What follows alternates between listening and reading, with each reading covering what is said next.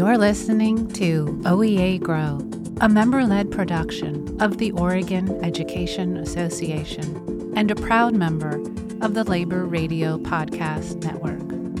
OEA Grow is by members for members. In Season 7, members discuss special education with Venus Reeve.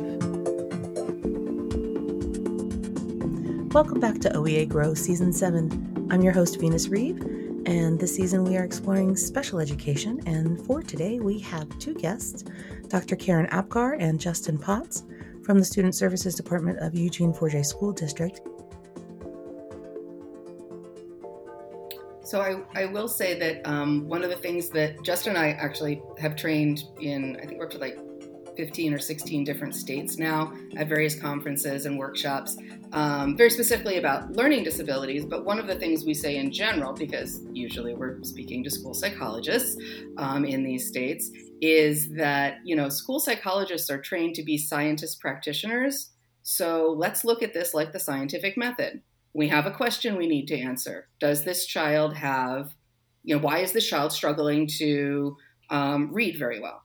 So, based on all the information we already have, what is our hypothesis about this? That they do or do not have a specific learning disability? Or is their lack of reading due to severe ADHD or whatever it is? But build the hypothesis, then determine what additional information you need to collect or find out in order to answer that question. That's your evaluation plan. Go collect that information. That's your evaluation. Now sit down and look at your results and see whether or not your hypothesis was accurate or not. So, very much the scientific method. Um, and that's how we problem solve through evaluations.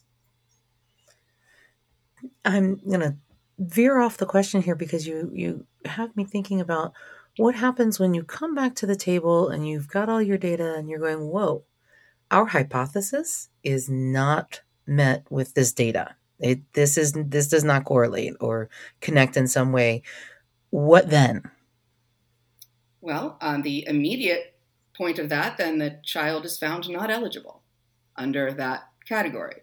Um, if during the course of the evaluation you discovered some fascinating new things that nobody had brought up before and are leading you to hypothesize about a different area, um, that's one path. You could go after that or um, if you know if the team decided to do that. But most often, if we do a really good job in our evaluation planning, we try to hit everything that could possibly that we have any inkling could be the challenge for the student. And if they don't meet the criteria and then they're not eligible for special education services, then they're not going to get an IEP. So the team then needs to decide, well, what does this child need? If they don't need an IEP, mm. what is it that they need?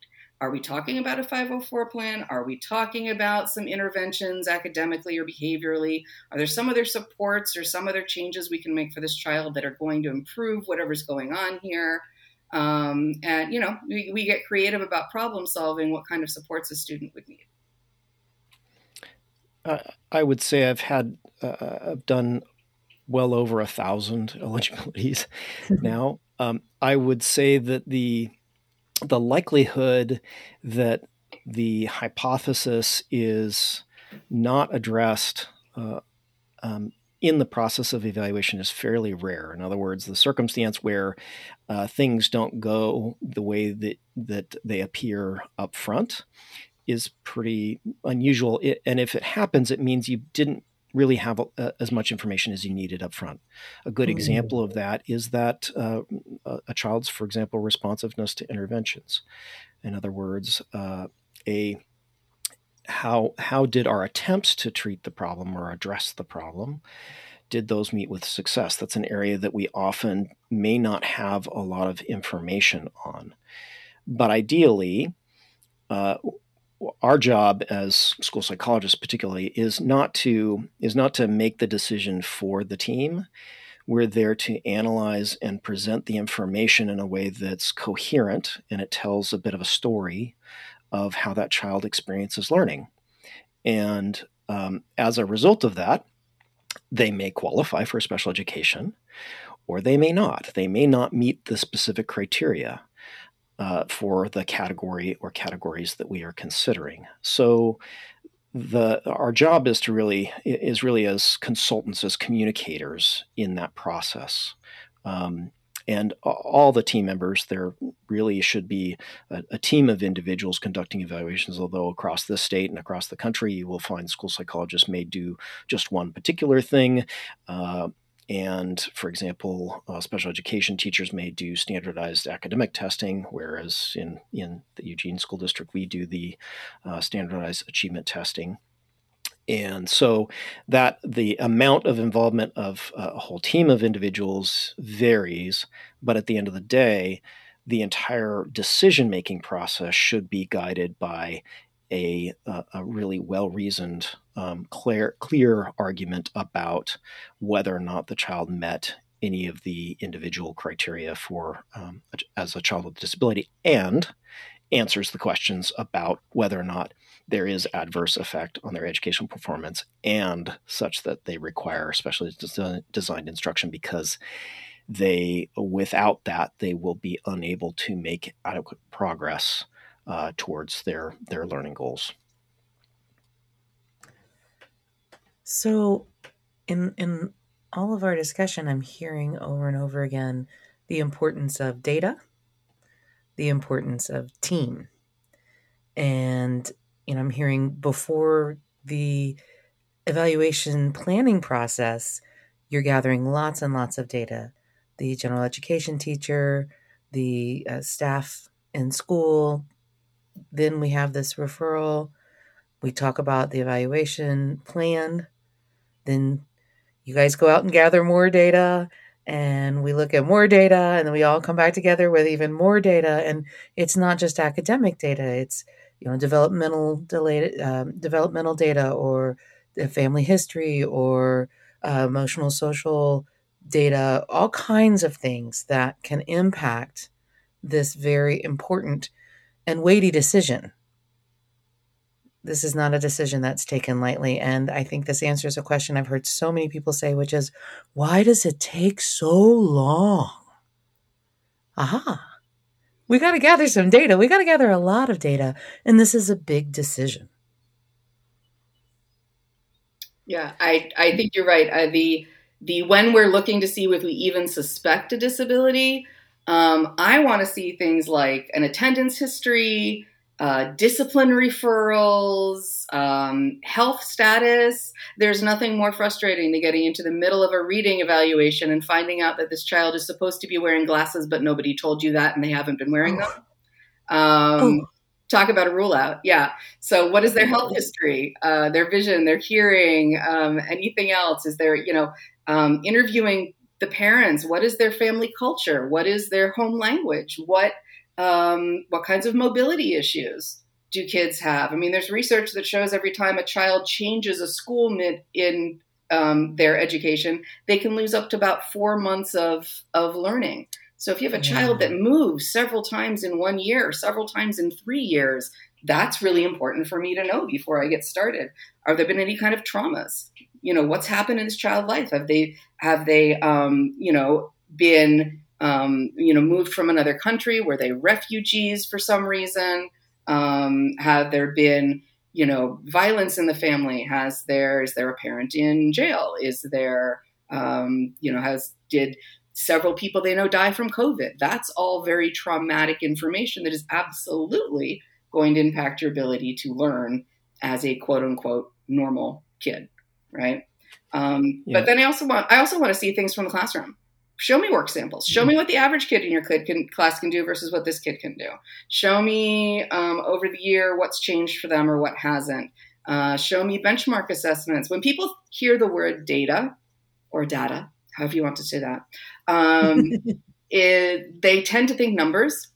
And data is not just mm-hmm. numbers. Data can be observations. Data can be histories. Data can be um, even you know, anecdotes that the teacher tells can sometimes give some really good insights about what might be going on with the student. Justin, did you want to? I yeah, I uh, no, I, I think all of that is uh, is spot on. I, I think it's I guess uh, the thing that came to mind was that um, it it doesn't. I don't want to mean for it to sound like a student who uh, had a trauma history or um, has a second language uh, just automatically doesn't qualify. These are factors that we take into account. The the statement in the law essentially asks the team to determine whether or not uh, one or more factors is the primary reason, one or more of those exclusionary factors is the primary reason. So it doesn't mean that a student who, uh, in fact, one could argue that particularly for trauma histories, that a, a, a long term trauma we know changes the brain. And mm-hmm. uh, that that uh, those changes in the brain can become disabling, and so um, I think what we're trying to avoid are making determinations about special education based on uh, short term or very acute uh, impacts such as the result of you know having as karen mentioned a death in the family or the short-term impacts of the covid school closure and access to uh, yes. a very different learning environment uh, over that period of time in which we are currently really trying to uh, wrap our heads around exactly how that's impacted students. We know, for example, on national studies that they've lost a lot more math performance. Um, so it is mm-hmm. not a surprise that one of the areas that I see more frequent referrals in, it used to be very rare, but in math specific learning problems right now. As a general rule, they are a, a, a math a learning disability that is specific to math should be quite uncommon compared to reading. So if a student hmm. has no reading problems, no reading development problems, but just has a math uh, concern, I'm automatically thinking a little bit more about instructional variables than I am about an underlying uh, math specific disability. Even though there it does exist, it's you know it's been researched for for dozens of years. Um, but it's uh, it, it, we have to look carefully at the evidence on the instructional side to really account for what we might be seeing or considering as as a as a possible disability. Gotcha. Um, so you you kind of alluded to this a little bit already, but I was wondering if there was anything else specific that you wanted to share about how school psychologists support school teams. I mean, we've talked a lot about this process, but how else do school psychologists help support school teams and students and educators?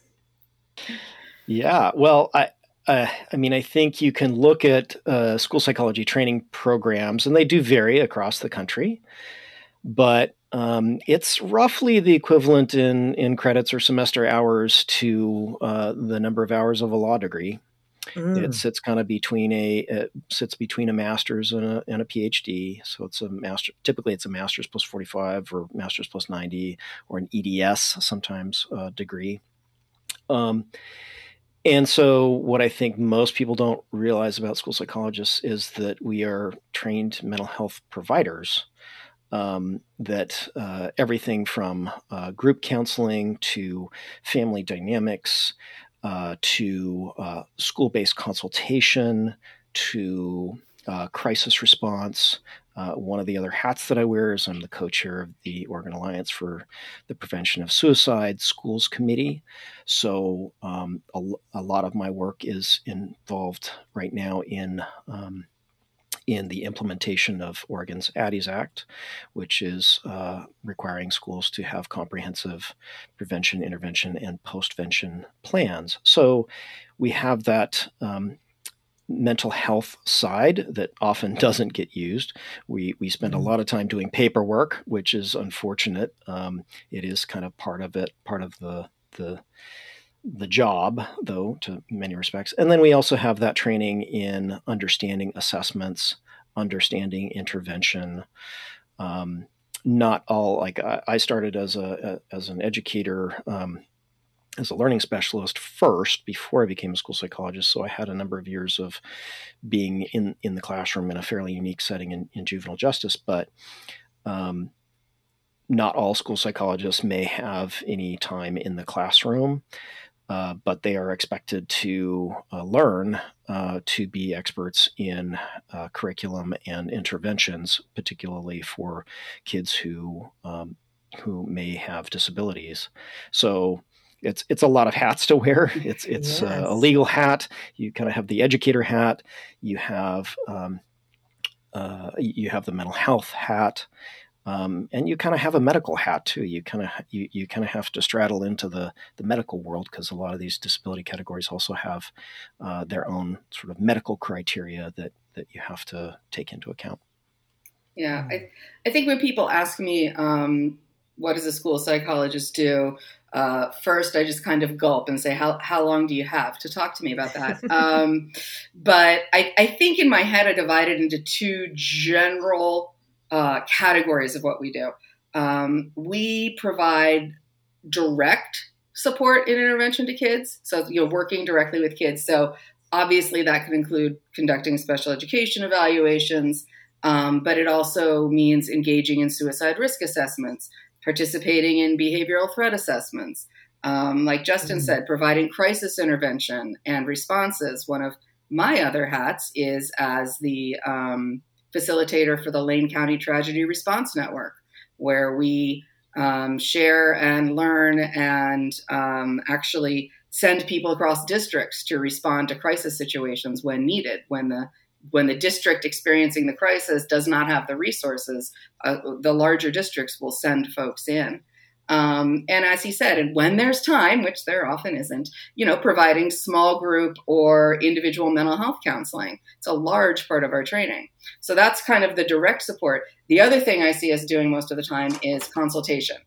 So uh, mm. that could be with teachers, with administrators, with parents, basically we're trying to improve whatever support systems there are for students. So um, this could be helping teams make database decisions about interventions or um, you know plans.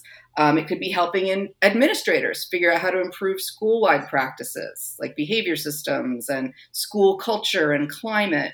Um, you know, helping other you know parents or teachers or even other students sometimes understand disabilities, mental health, um, evidence based research, and like Justin said, school law.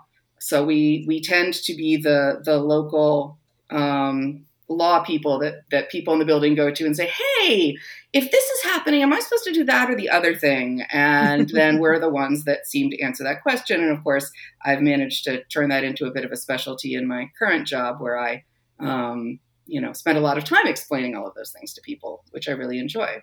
I also like arguing with lawyers. So, you know, it's this little it's a little specialty of mine.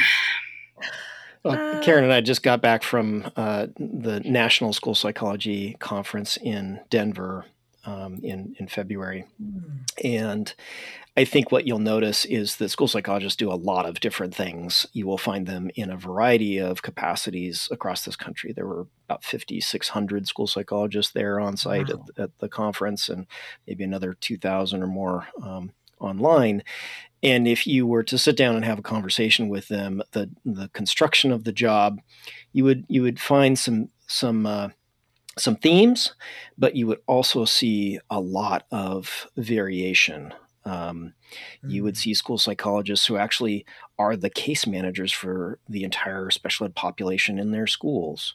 Oh. You would find school psychologists who don't touch a bit of paperwork. They only engage in counseling wow. and therapeutic interactions. Uh, they do parent training. Um, so I, uh, and some of them uh, are administrators. Some of them are uh, in other kinds of roles. Um, because it's a it, it covers a lot of ground, um, and we are uh, trained rabble rousers to some degree.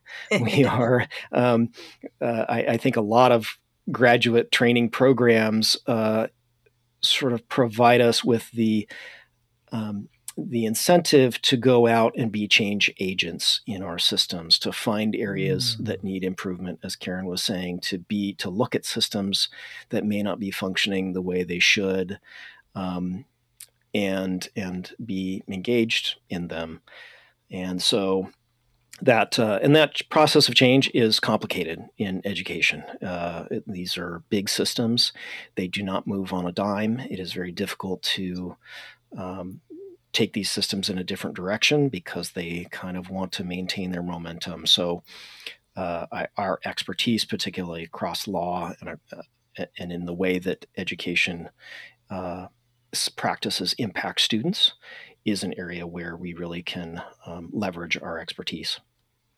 Mm. Wow. I have learned so much today, um, and I have gotten to know you both so much more than I already had the pleasure of. Um, is there anything that you didn't get to share that you would like to? Yeah, you know, I, I thank you so much for the opportunity. This has been really, this has been a, a lot of fun. Hopefully, all of the uh, the recording pieces go together properly because um, technology is the other area that I, uh, the other part of the world that that uh, the other hat that I wear as well. I think uh, just from the standpoint of the topic for today, for uh, folks who may be listening to this podcast, is to understand that um, is really that that takeaway of the system. The process may look very complicated. We're there to help um, the whole mm-hmm. team, educators, parents, even the, the student themselves, uh, understand what is uh, what their needs are better. I think a lot of what we do is more around our, our ability to sort of um, change a perspective on a particular uh, on a particular issue. Every when when kids and parents see us or teachers see us, they're there because there's a problem. They they have a concern and sometimes our job is to reframe that problem as um, in, in a different way so that we can make progress because when they're coming to us, they're stuck. They have a problem and they're stuck on that problem and they don't know what the possible solutions are. So our job is really to uh, try to try to change our perspective on that. Oftentimes, we're there to change the behavior of the people around that child, not change the child. Um, so that's uh, that that would be my that would be my big uh, takeaway for for everybody. Oh, that's that's I love the way you said that. Um, and yes, Venus, thank you for inviting us. This is so much fun. Um, and I a couple things that I thought of as things for folks to take away. Uh, we do uh, complain a bit about the number of pieces of paper that are required to get through a special education process.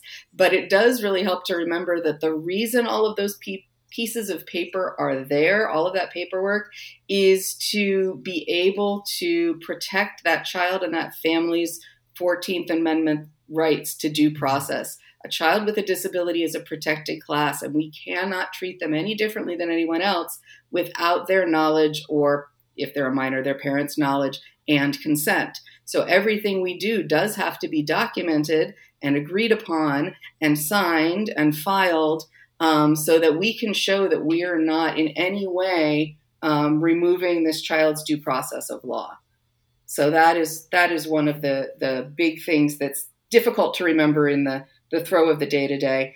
I think the other big thing to remember is that and I, I like to say this when I do presentations to like graduate students and stuff, is that you know, IDEA is the Individuals with Disabilities Education Act, not the individuals who might need some extra help with something. Education Act. Um, yeah. And I know that there are a lot of school districts out there where the only thing they have available is general education and special education. They don't have interventions or they don't have um, other tiered systems of support. And um, those are really so very important because if a child doesn't actually have a disability that requires special education, it is actually detrimental to put a child inappropriately into special education. It's not just extra help or small group instruction. It really is a big change. And we do not want to actually add risk of failure to a child by pulling them into a system they didn't need to be in. So I will leave folks with that.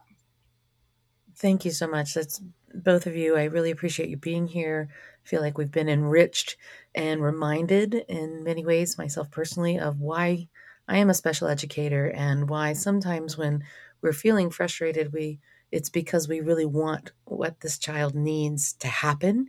And that may be special education, but it may not.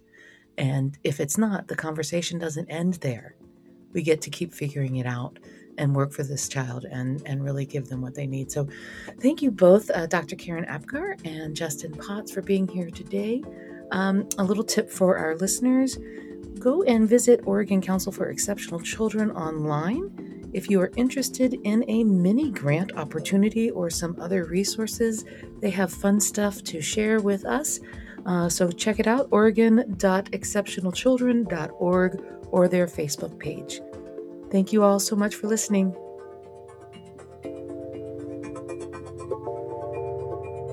For more OEA professional learning opportunities, visit grow.oregoned.org.